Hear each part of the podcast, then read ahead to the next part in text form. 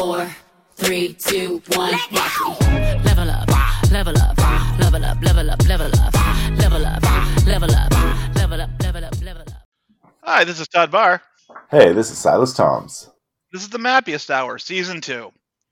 After, what, a 19 month hiatus? Was it season, no, which, season 2iest? Hey, season 2.5. Yeah. Well, uh, yeah, both of us have endured a lot of changes over the over the hiatus. I say endured because large part of that was 2020, and everybody knows we had to endure that, not really live it, right? But yeah, well, how do we really tell the story of this year without COVID, obviously? But I think it's worth noting that both of us were going through change even in late 2019. Mhm. Um, both, you know, different work, different places to live, that kind of thing. So uh, it was going to be a hectic year this year, no matter what. And I think uh, I was glad for a chance to be heads down and uh, really focused on some incredible work that I've been doing.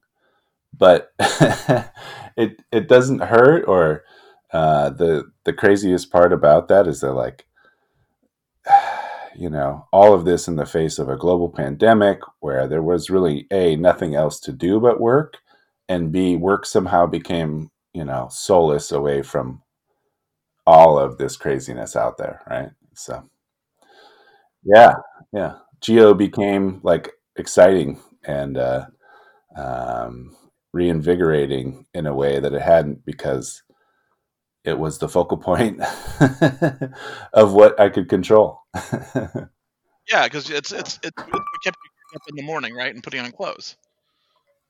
I mean, in theory, clothes is very loose these days. True. My daughter has she's been off for school for two weeks, and she's worn nothing but her Captain Marvel robe. That's fantastic. yeah, I love it. Yeah, lots of pajamas. Um, Mhm. Comfort has been very big, and I, I think we'll get into it. But the focus on comfort and mental health throughout our society overall, I'd say, has been a good thing. You know, like there's been a lot more discussions. This COVID thing has forced a lot of things to happen. But yeah, It's accelerated. yeah, it sure has. It's it's changed. It's Yeah. changed so much. It's it's bared open so many things. Um, what an interesting year. So yeah, season 2 yeah, still in the middle, but yeah, still being in the middle of the crisis and looking down the threat of another three months of it, possibly being the worst healthcare emergency we've ever Yeah. had. well, let's start with the beginning. Where were you? You know, a year ago. Uh, So I had just moved to Boston or Haverhill, Massachusetts. I don't live in Boston proper. And my daughter just moved back in with me after spending six lousy weeks with her mom. And um, we got everything situated. And then two weeks later, we were shut down. yeah, She just started a new school. And then suddenly she's at home on a, on a, on a, on a Chromebook, wow. right?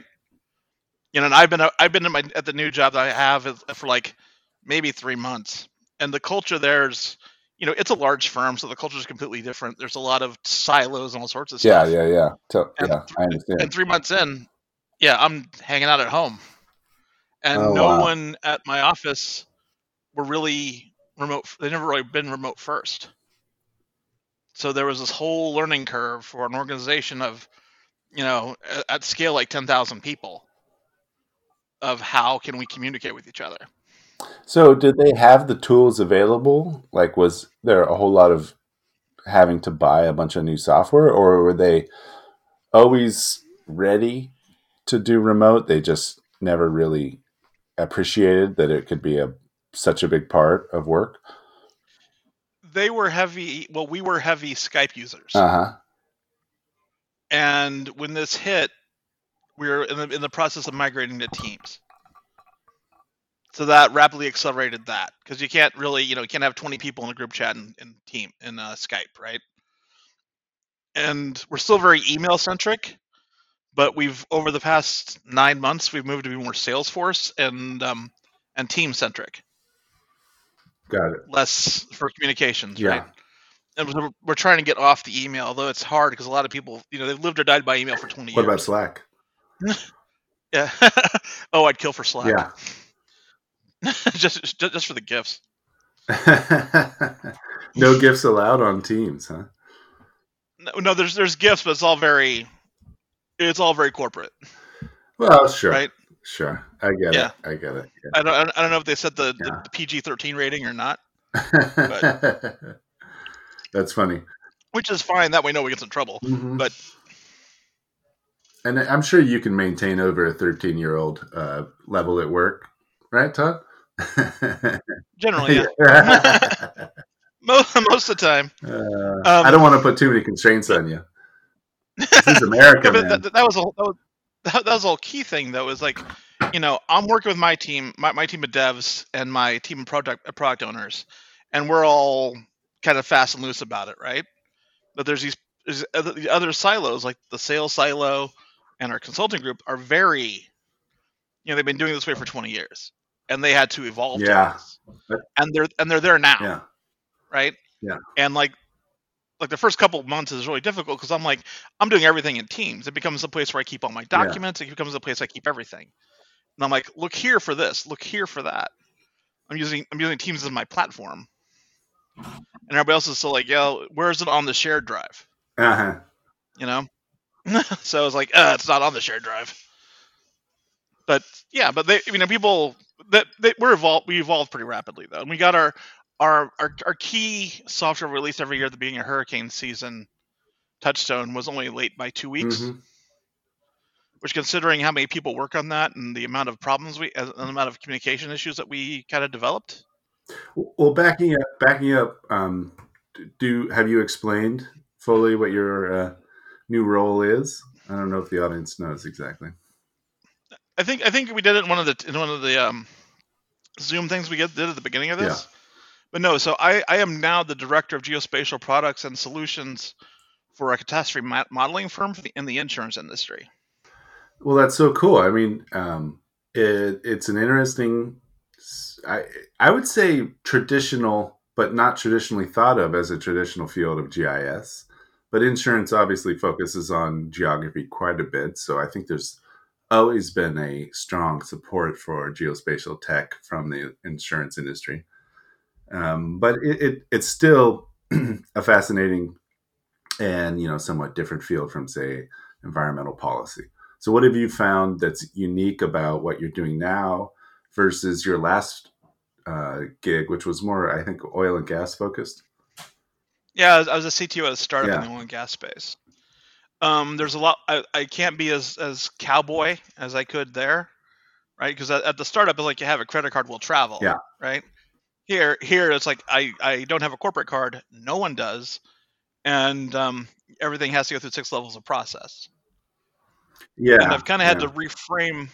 I kind of had to reframe how I look at things because I'm used to just like ha- coming up with a concept, putting together white paper, and running with it. And here I have to build a strategic landing pad for it amongst the sta various stakeholders in the organization. yeah, And then getting sales and and and um, licensing to understand what I'm trying to do. Right. So there's a lot more legwork here. sure, sure. Yeah, you know, it's funny because um, I'm now at a startup, but uh, I was at Zillow previous previously, and it it uh, was an interesting experience. I I think it may have been the biggest company I'd worked for, and they're not, you know, insurance company big. They're they're not that big. They're I think five or six thousand people worldwide, and um, yeah, it's it's quite big, but it's you know a mature tech company versus like an insurance firm or something uh, that has offices all over. The the interesting thing though is that they were basically just graduating from being a startup. Like uh, that, the legacy culture of startup was sort of dissipating before my eyes as I, you know, over the year I was there, and um, that included like changes in focus. It's funny because I was brought in for a job, and like literally a week later, that that whole project was was canceled and I was able to like find some other really interesting work, but um, that wasn't the only change. There was quite a bit of change going on, reorganization, all kinds of things, because they were going from that startup mentality to the more corporate mentality and the more you know introducing uh, what they call OKRs, the you know, objectives and key results form of Mhm. of uh, you know predicting what kind you were, kind of work you were going to be working on over the next quarter or a few quarters, um, and just regularizing things across the multiple companies that are owned within uh, within the Zillow group. I was hired by Trulia initially, right, and then transferred to Zillow. Um, so, yeah, it's it was kind of a fascinating, right in front of me, um, display of that change from like a little bit more loose startup culture to you know then like you know a bigger startup culture, but a little bit harder to maintain, to now like a much bigger company that's a public company, obviously that um, is you know got more of that need uh, need for clearance from people above you and need for uh, paperwork and approval for projects and coordination on projects. So it was a really interesting experience, and I benefited from it. And I was also glad to move on to a startup where I felt I could uh, be a little bit more of a cowboy, as you said. Hmm. Yeah, that's um, that's one of the, that was one of the hard things for me because I've worked for small firms for like ten years, and I've been able to, I don't want to say get away with a bunch of stuff, but just like ramrod stuff, right? I could get, I could easily get client buy-in. I needed to convince one person that usually liked me. Well, it's just fascinating, like the the amount of like uh, intersecting needs within a large or, or- organization that you have to manage. Even just proposing what seems like a simple project, all of a sudden requires a lot of coordination. You know? Yeah, because everybody has to know what's going on, Yeah. right?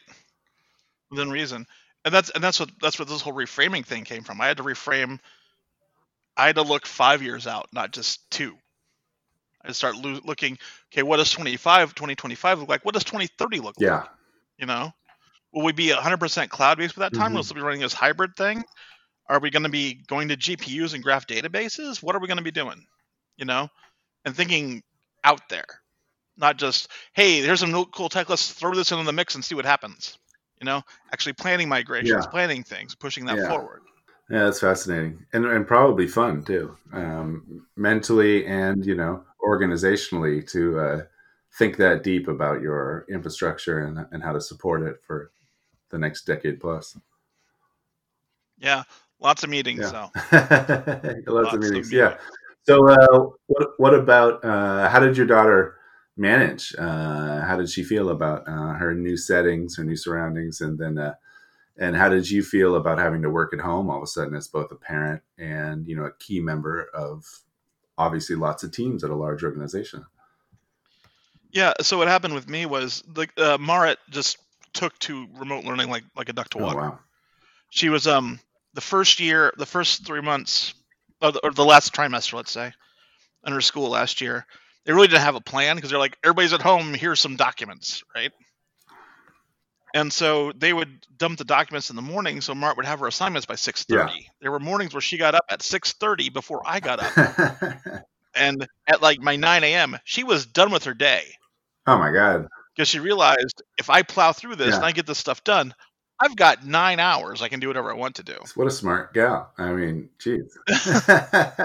now now it's more structured where she actually has classes yeah, and that's gets gets frustrating to her because she, when she gets stuff done she's like what do i do for 20 minutes Yeah, I know. Having to be uh, inclusive across a whole lot of different um, learning levels and learning speeds in a situation where you can't really give individual uh, instruction it's got to be so frustrating for everybody. yeah she did do one thing though um she does she didn't like her math teacher at Oh first no! so she put three bird emojis meaning the middle finger in the chat Oh no! and she hit send Oh no! and I was, she came to me. She's like, I, I don't know what happened. I hit the wrong emoji. I sent her one one bird. I sent her one middle finger, and I'm like, um, okay. So I got on the the application the teachers gave us or the school district gave us. Text her teacher. I'm like, hey, Mard had an error. I guess she sent you a middle finger. She's like, she sent me three. oh, that's not an error. so I went to Martin. I'm like, this is what your teacher's saying. She goes, I'm like, okay, so what happened? Did you put it in there and then you accidentally hit send, right? She's like, yeah. I'm like, okay, well, let's, let's do this a learning experience. You know those times when you say it was an accident, but you set yourself up beforehand for it to be a bad accident? And she's like, yeah. I'm like, that's what this was. You'd set yourself up and you and you made an error, and this is a result. If you're gonna do that, open a Google open a Google Doc and just complain about your teacher as much as you want in the Google Doc, but don't do anything in chat. Right? Woo. Yeah. I get that. I get. I get you don't like your teacher. I'm Uh-huh. cool with that. Just don't do this. Oh man. Well, I guess um, she learned there, and uh, everybody's okay. I feel bad for a teacher, and I feel bad for her as well. The Mer- Merit is a Mhm. you know, sweetheart. She probably just um, got frustrated. You know, that's that's math for you. I, I remember getting mad at my math teacher once, but I didn't, you know, have somewhere to publish it where other people could. If she Oh, if she had friend if she, if she had friends, I'd set them up to the Discord channel. That- that- That's the big thing because we weren't. Neither of us really. Well, I have a couple friends live down the street from DC. That's why I ended up here. But you know, she wasn't here long enough to make friends, right? And I wasn't here long enough to make friends outside of like the people I already knew. That's so tough. Yeah. Yeah, so it's been so you know our social lives. Not that be they'd be anything happening anyway. Aren't that you know they're just us in us in this apartment. Yeah, yeah. Well, I mean, for better or for worse, I, I suppose uh, it really wasn't going to be much more exciting. So how's San Francisco been? You guys get you guys have been getting some heavy lockdowns. um, you know, it's it's not really a heavy lockdown. There's not like a police presence on the street or anything crazy. It's just boring because nothing's really open. You know, And there's no. Uh, they had one benefit uh, to COVID this year, which was um, there was a whole lot of outdoor space reclaimed from parking and given to the restaurants, uh, and people took to it, and it was um, it felt safe-ish and it felt um, fun and it felt new.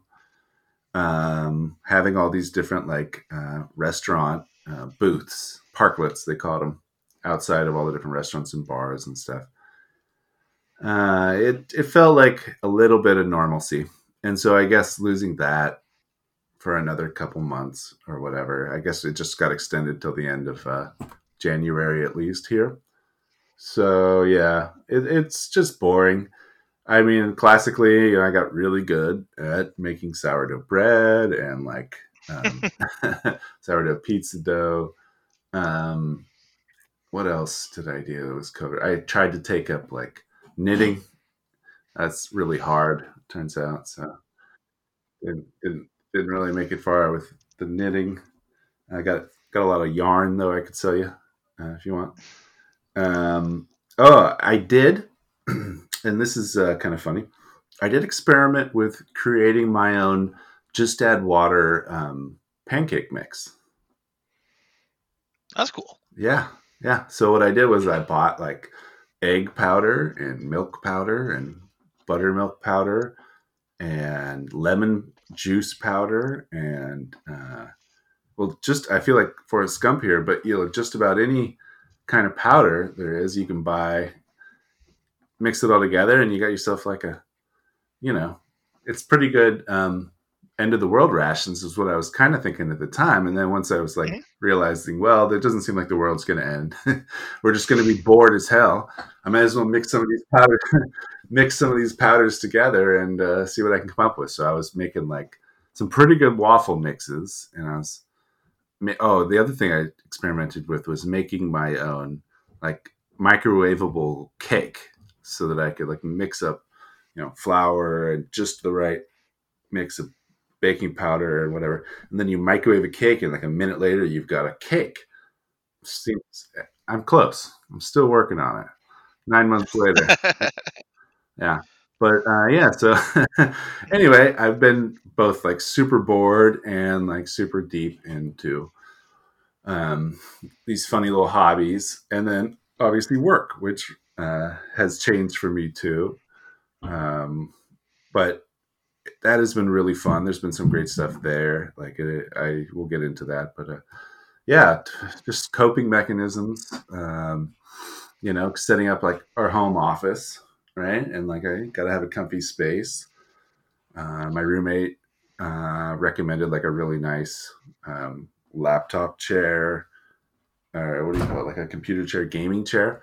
That's what it is. Mhm. And um, got a decent webcam eventually, and like you know, we uh, had three people in this smaller house. We ended up one of them moved out, and it was kind of perfect because we were able to like feel like we had enough space if we're just going to be here uh, at this little tiny apartment in San Francisco. And we do have a roof deck, Mhm. which helps too. but we're just here mostly, you know, and like um, had to figure out like how to not go crazy and make it funny. Uh, and I think I've done all right. Yeah. Yeah. I'm lucky because our apartment has like a quarter or half the front room has floor to ceiling uh, windows. So it's we get a lot we get a lot of natural light and and we're and we're and we're right on the river, so we look out and see the river where it flow, the Merrimack, and it's like a half A frame, so our our ceilings are like 20 foot on one side, Yeah. like 12 on the other. So as far as like being trapped somewhere, this has not felt like a prison.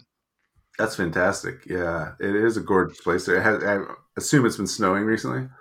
Yeah, it's snowing right now actually. Mm-hmm. Lovely. Yeah. Right. Set yourself up with a cocoa, liberally spiked, and uh, you sit, sit on the yeah, sit on the balcony and watch ice floes. yeah. yeah. So, um, but a lot of changes. Yeah, you moved from Colorado over there. Uh, you uh, just took up this new role, and you have a team of how many you're running? You said It it fluxes. I have I have two to three direct reports depending on the project, Mhm. and then they have dev teams under them.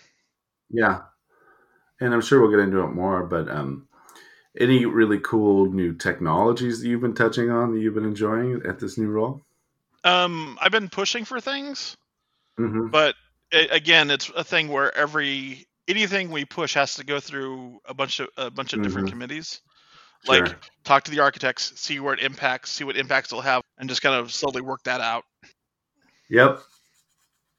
Um, well, so uh, as far as I, me, I have become the uh, um, director of product engineering at Kinetic Eye, which is a startup uh, that we, I guess I was like advising late last year.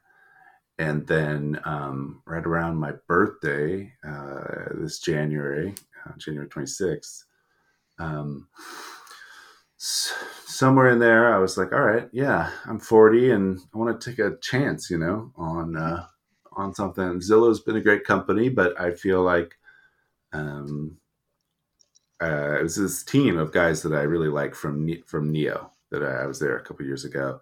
Really smart people, and uh, I was enjoying advising them. And it just seemed like, you know, the idea, which is um, really interesting focus on using computer vision for risk uh, at workplaces. It um, appealed to me. It seemed like an intellectual challenge that was unique, uh, really incredible use of technology, a, a combination of artificial intelligence, computer vision, uh, and also the um, flows, uh, data pipelines for data science. Um, you know the front end application the apis all of it had to be created mostly you know from scratch and uh, we had to build out a product to fit this vision that we're continuously refining and that is just such a cool experience to finally do the full startup um, the whole san francisco startup experience I was like the thing I like about working, working with startups or for startups is um, um it's like it's like sanding down something to make it. You know, you get a piece of wood and you sand it down to something exactly that what you want, uh-huh. right? yeah Like you have these you have these eight technologies and you're trying to make this one thing do this thing, and it's like slowly working, and so it works that way. Yeah. The um it's not like Michelangelo, like they say that, you know, he could see exactly how David should look and he was just like flecking off dusts of marble as he carved it.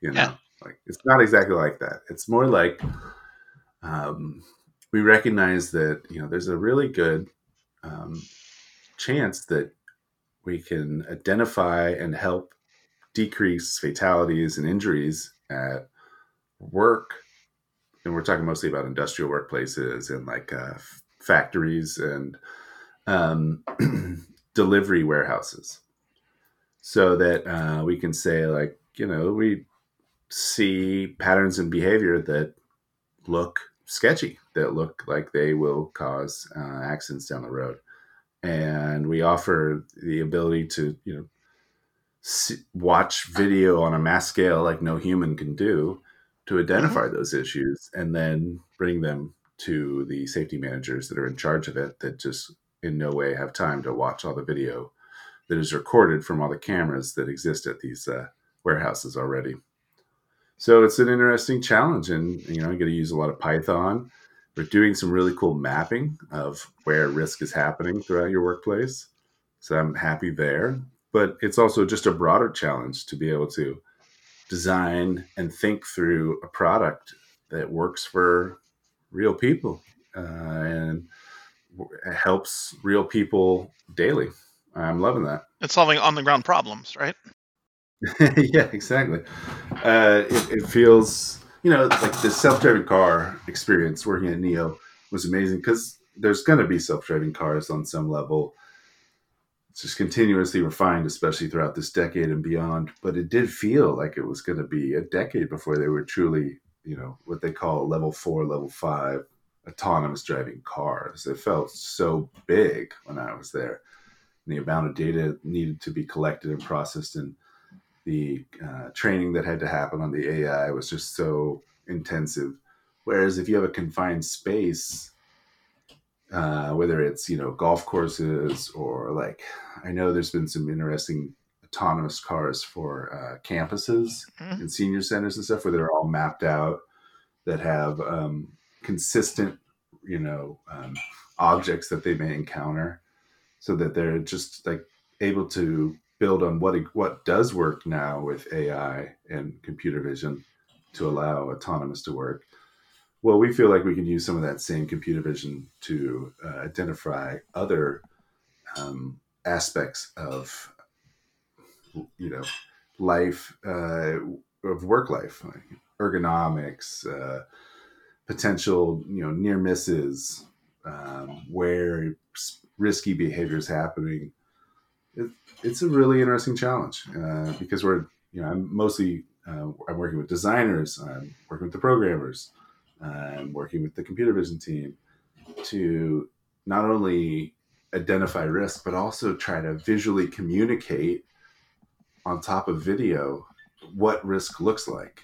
And um, for a while there, I was kind of struggling with it. I was thinking, like, you know, is this so far away from geospatial. Is this so far away from uh, what I've been doing for the last 10, 15 years. And is that too far away? Like, and I realized it's not. What you're really doing um, when you're overlaying uh, infographics on top of video or you're creating charts um, that overlay, you're using the, the video as a map. You know, the imagery itself is information that you're able to um, show a different level of interaction with and overlay like what the computer vision has seen and recognized and therefore what your eye can't see but the computer can can be shown to you finally like x risk vision you know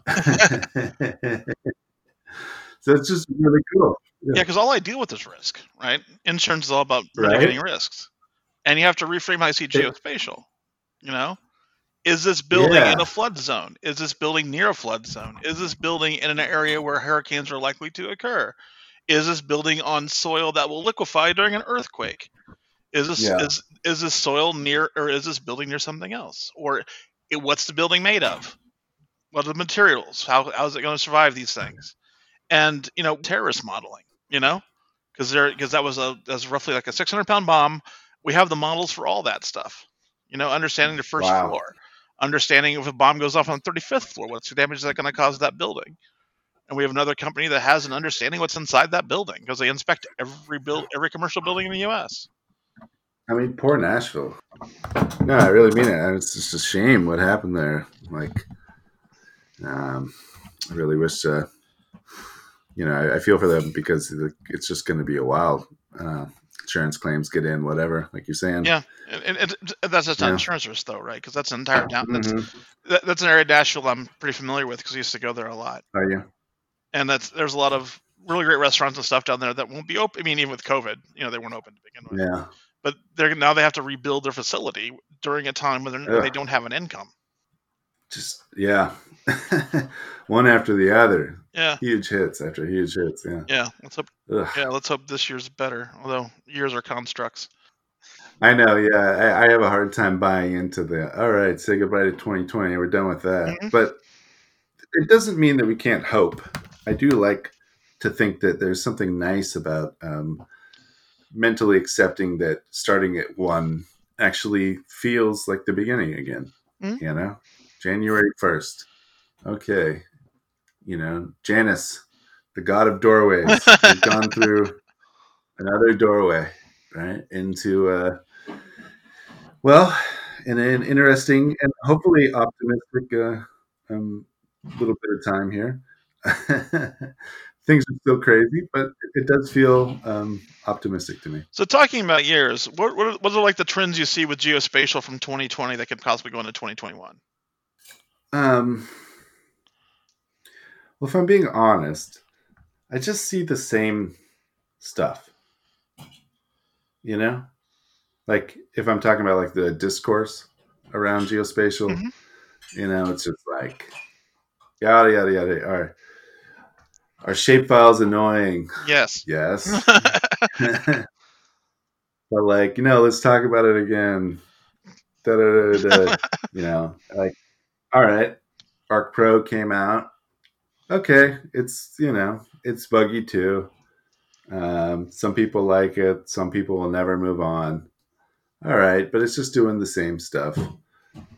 Uh, you know what I like to think is exciting is like um, more non-traditional use of GIS um, and more uh, like higher level big data platforms for GIS, like uh, increasing regularity of it. For instance, I just noticed the other day that GeoSpark, which uh, I used a lot um, over the last year, has been promoted to a project in Apache. It's Sedona, uh, Apache Sedona now. Nice. It's called So sustainable. and um, it's um, it seemed like a really good tool from the get go, but that offers a level of security that it will be maintained. Yes, exactly, and that's really cool. Like creating Spark uh, pipelines to process geospatial data is really fast. You know, with uh, like we were doing EMR clusters, uh, AWS. Uh, um, managed cloud cluster computers. And that seemed like um, a super fast way to process a lot of address data. We were dealing with fixing all kinds of issues and whatnot. Um, when you have like 40 to 250 million things to deal with, right? Like Mhm.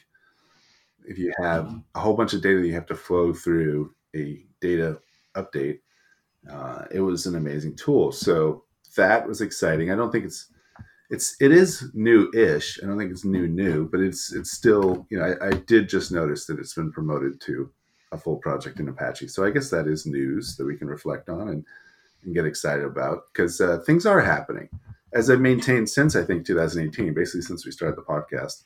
What's really happening is like a refining and a splintering of geospatial technologies in specific realms. There's really cool web stuff. There's really cool big data stuff. There's really cool, you know, combo AI, geospatial, hell, uh, computer vision, geospatial Mhm. that's happening. But it's all very specific. It's not like big general packages. And it might even be mutually unintelligible as far as like um, concepts soon enough, you know, like uh, the pipeline, the big data pipelines and how those are, are flowing and how those work. It's like completely different thing than building a web app, you know? Yes, it is. and then, and then having that big data pipeline feed into a web map as well, right? Yeah. Yeah, yeah, yeah. yeah Sometimes it's like, yeah, I'm gonna hook. th- I'm gonna hook this massive hose up to this little sprinkler. Let's Yep. see what happens with this. so, um, but the discourse isn't there. Like, I think the, you know, majority of our readers are mostly just um, doing more specific tasks or generalized um, GIS tasks. But I, I don't think that that means that they shouldn't be exposed to these ideas. I think they actually should. Um, but I just want the discourse to move uh, more. And I guess maybe I, that means it's on me. I need to go to more GIS chats. Da, da, da, da.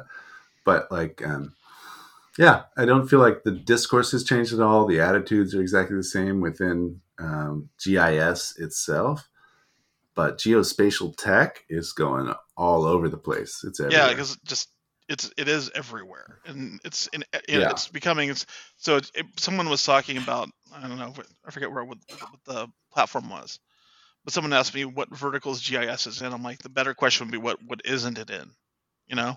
where isn't GIS? It's in construction. Yeah. It's in auto manufacturing. Yeah. It's in it's it's everywhere. There's Tinder. nothing. Yeah, Tinder. it's in dating.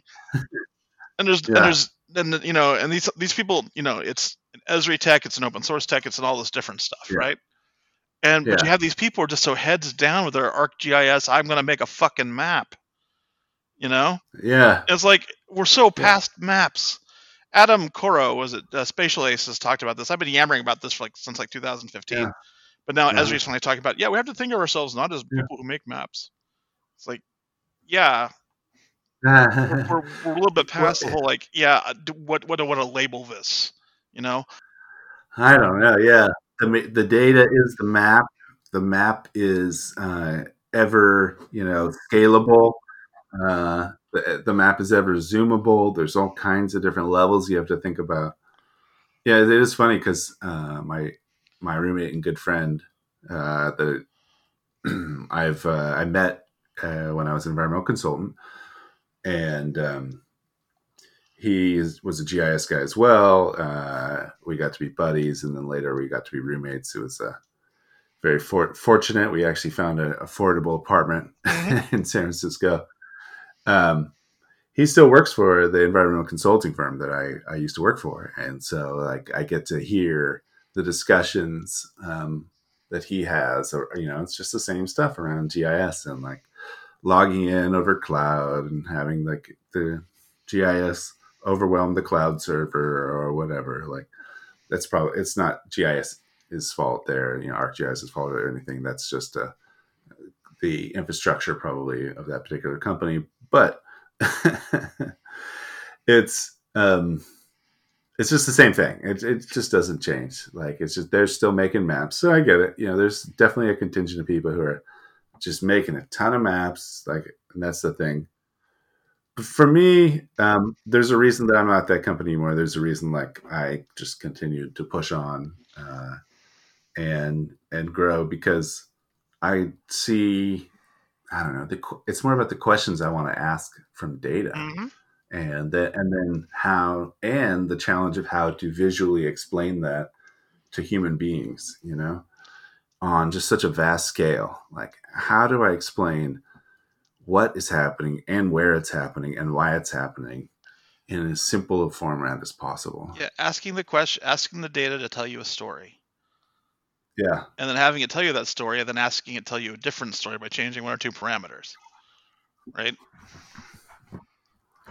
yeah like the, mixing in you know some pandas and doing a lot of data science um, is a super important part i think of geospatial these days. It, it, geopandas is a little finicky i know uh, but it's pretty cool. But even pandas itself just like the python module pandas has so many different tools for ha- manipulating data that makes excel look kind of boring or slow you know what i mean? When, And, hasn't, uh, when hasn't been boring or, or slow though? yeah yeah yeah yeah but i mean like um even to uh, for just simple tasks i guess like i always just think like excel all right whatever you can do in that Now pandas is so much easier. So yeah like uh, that is exciting to me i guess seeing uh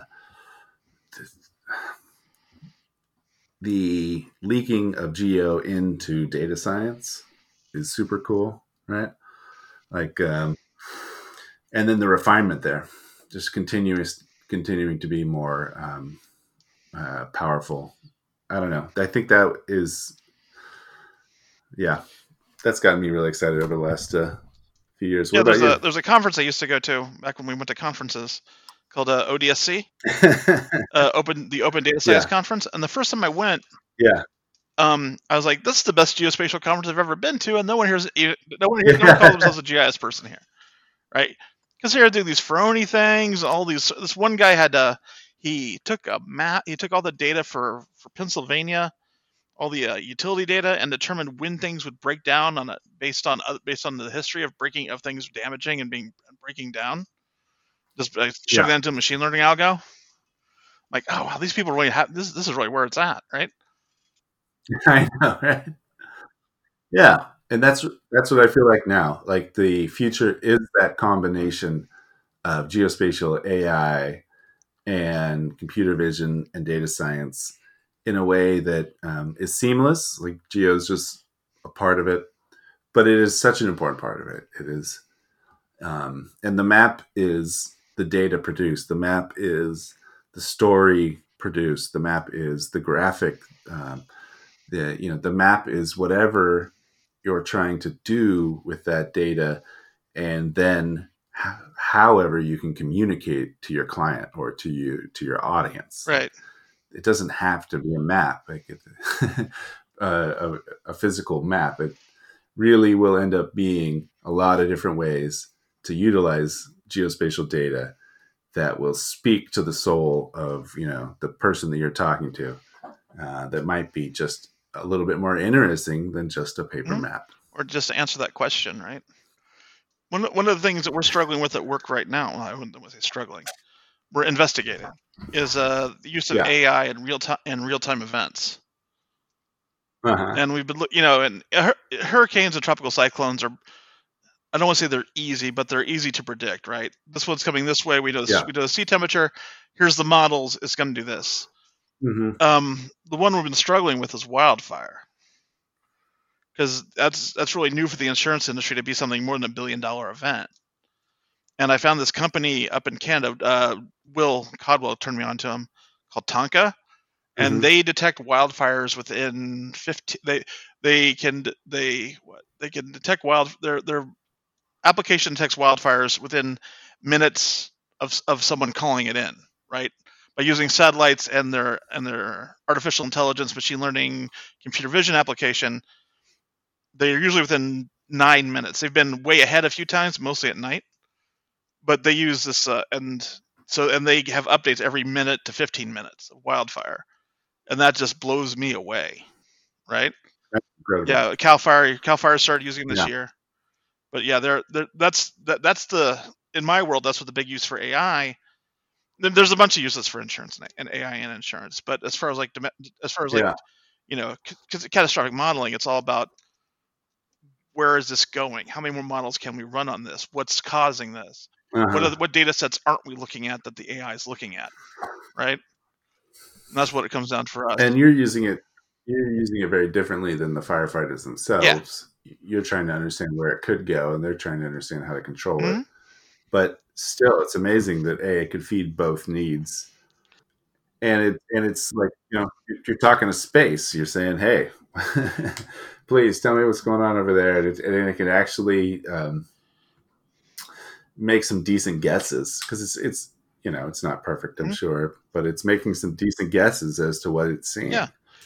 I, I just like I, I think I think especially after seeing like what Descartes Labs is doing for a while there, I'm just so impressed with like you know the combination of AI and satellite imagery because it is so hard to glean information from just like just color and then the combo of color for the naked eye, you know. And there's so much data that is collected that like it has to be um, involve AI. Really, there's, there's just no way around it if you're going to really get some deep insights and those deep insights are waiting to be written too. They, you know, very much uh, an open um, field right now. There's lots of, I think, uh, um, need for more thought around that, really. And there's probably some interesting startups that we don't even know about that are tackling that. yeah. So I, I I think the big the big jump for me in 2020 for geospatial was analyst ready data. How we got to that point. Whether it's using AI or whatnot. Because just using just using the COVID nineteen stuff as an example, the John Hopkins dashboard, Mhm. right, or the John Hopkins data Yeah. feed. Everyone was using that because that was already clean analyst ready data. And AI may have assisted that or not, but like AI assisted analyst ready data, kind of dovetailing back into your Descartes labs and creating it so if my scientists need this data, they don't have to spend three days munging it, right, and making it ready ready to go. It's just here's the data, it's clean, it's Yeah. good to go. Here's your analyst ready data, Yeah. right? And that's and I think I think that's where we're that's the one thing about the whole COVID event that really got me was like we're starting to get people who understand that that they don't want to clean the data when it comes in. There was a fascinating proliferation of, of dashboards this year, and you got to give up you know a lot of credit to uh, Esri for opening up um, a lot of avenues to build those, and and um, the Johns Hopkins ones was like a focus of so many stories, so much um, of our year that it became kind of you know normal almost, eh, which is crazy. And then also the other you know huge story in geospatial and dashboards, which was uh, you know uh, at Geo Rebekah on Twitter, Oh, God, yes. uh, Rebekah Jones from Florida, who uh, was a data scientist for the Florida government, uh, state government, and was uh, more or less fired for uh, refusing to manipulate data. Uh, and then later had her house raided because she was uh, continuously she's become sort of a gadfly which is I, I really appreciate on twitter she's like really focusing on the true numbers that as she sees it in the data uh, as as she sees it coming out of uh, um, about covid deaths and covid infections throughout schools and also just uh, florida in general it's been pretty impressive Yeah, well, so ju- that was an it just shows you the power of data, right? That the, the scientist is so scared of her, and so and so scared Yeah. of her having access for you know whatever security protocol they didn't follow by not updating a group password. It's 2020 sh- password, but you know she has she had access to this stuff. Like, oh, she's hacking in. Like, not really. Um, yes, yeah. Was she trespass? Was there was a computer trespass? Yes, but it was it was it wasn't like total Yeah. power total power it, play. it wasn't it wasn't like she had to crack some encryption. Um, well, so like that, you know, I think a few years ago there was a discussion like, you know, this is the year of dashboards or whatever.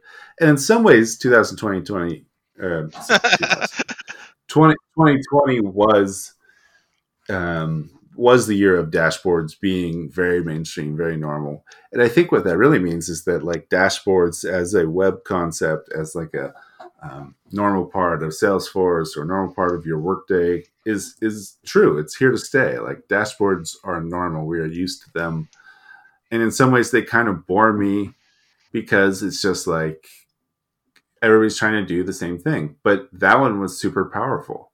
I thought um, because it- wasn't about the dashboard; it was about the data itself. It was about the data that it represented. you Yeah, know? but it, it gave one woman the ability to get to aggregate all that data and put it into a into a single place where people could easily understand it, right? yeah, And that's and, and and that's really Yeah. the, that's really the key for the you know for the ESRI dashboards is you can throw them together in a matter of hours, and it only takes one person to manage it. Agreed. Um, so, like, we built a super powerful one for the Super Bowl based on Esri technology that had lots of different feeds. You know, we had the 911 feed, we had uh, cop locations from an, an iPhone app that we built, and um, it was a lot to manage, but they made it super simple. Uh, to integrate all the different feeds, I did appreciate that. Once you had an ELA and you had all the tools, being able to integrate all these different feeds within ArcGIS Online was nice, and it was um, it was you know really easy to uh, share the data to a whole bunch of different senior commanders and whatnot for the um, the response operation there. Yeah. So yeah, I, I- give them props for that. Like at its core, I do think that like Arc Server is a great product because you can just make a map and then publish it. Mhm. But to me, it's all about that publishing because as soon as you publish it, you know the data is shared. It's about the data, right? And you can like put it on um, ArcGIS Online, and it will look like it did in your Arc map, which is a certain type of magic. You got to admit, there's something to that. It, you know, there's so much division between um, the data and the presentation within web stuff that it's like it's kind of exhausting you know That's an understatement. Why is it- yeah Why isn't this exactly the color it is? Because it's a web color, and it can't. It, uh, you know, it's generating Yeah. a PNG. What do you expect? You know. Yeah. Oh, yeah, but even uh, our dashboard is a is an ArcGIS online dashboard for uh for the for Oh, COVID for COVID. Our, our Yeah. numbers are our, Yeah, yeah, our right. numbers are way higher than everybody else's, but we also we also code for uh our our models code for um underreporting as well as government cover up. yeah more like excessive Yeah. deaths kind of reported hmm Yeah, so we've uh, yeah, Yeah, that's we've been running. I think want to say right now it's like 500,000 deaths in the U.S. yeah I, I believe you shared that with me a while ago. That was sobering to see. Yeah. It's been a hell of a year. Um, i'm glad that we're, that we're both like you know nicely interested in work. We've got some um, uh, cool stuff that we're doing. Like we're, we're, we're super lucky i have to say. We're, we're super lucky uh, and I, I i really feel for um, just you know the whole world uh, having to go through such an uh, just uh, i mean amazing just more like the awe-inspiring kind of Mhm. year it's an amazing year that really challenged uh, every society and it, ours showed some cracks Yes. you know it was it was quite a quite exhausting to see how many seams we have that are kind of fraying I've been saying a lot on Facebook that we have to stop saying avoid it like the plague because we obviously don't do that. Uh, yeah. it's like that's funny, but it's not. Oh yeah, yeah. Uh, so it's been an interesting adventure. Like most of my, you know, social life is work. I'm glad I like the, the small team I'm working with. Um, it it is a challenge to, uh, uh, you know, not get to be civic to to walk around and enjoy restaurants and enjoy going out. Um, to uh, we do get a I did a nice walk this afternoon. Uh, there's people out. There's parks being used, so things are going fine. I think mostly, but it's just a struggle. I think for uh, mental health, for um, economic health, and you know, for real health. I, I'm really hoping that the God that somebody gets their act together as far as this vaccine program program, and that we can all just tough down for another seven months or whatever it mm-hmm. is, and Just- maybe produce some interesting work out of it, and then or maybe you, you know, I, I I saw a great comment the other day where somebody said like I really do need, you know, I I just found out that all my hobbies were going out to eat and spending money. I can't, do that anymore. all, all my hobbies were going out to eat and go to Yeah. bars. Yeah, exactly. Um, but I don't want to like you know force people to a, adopt a hobby. You know, there's a life changing event, but it does really help in something like this to just be kind of have a sense of humor and uh, be inquisitive and try to learn some new stuff and find some new subreddit on Reddit where you can like laugh about you know This crazy uh yeah this laugh about anything but uh, the rest of uh reality one of the things I find I, I've been liking to do since I don't know. I think I started doing this in May. Was uh, going to scholar.google.com and just typing in geospatial and limiting it to like Yeah. 2020. And then just look, and then, Ah, and then just cool. looking for that. articles that might be interesting to read. You know, see what the, see what the actual academics are doing with this stuff. Maybe we should uh maybe we should talk to one of them that sounds kind of fun maybe we should talk to an academic I can grab somebody. I can always grab You know. somebody. all right so yeah well um Cool, Silas. This has been fun. yeah Yeah, i think that's a good episode right i think we uh we introduced ourselves and um our lives and also why we care about geospatial why we're bored with geospatial but also love geospatial but also hate geospatial It's not that we're bored with geospatial. It's we're bored with GIS. Yeah, yeah. I mean, we just want um, everybody to keep, you know, leveling up your shit. Level up, yeah. I did make that my ringtone. and we want people to continue to thrive. Um, That's what it is. It's- but uh, Yeah. mostly we mostly we hope that uh, you know yeah you enjoy your job that you're um, you're healthy and that um, you have some interesting funny stories to take out of your quiet quarantine 2020 the, the, the great sleep, as some like to call it.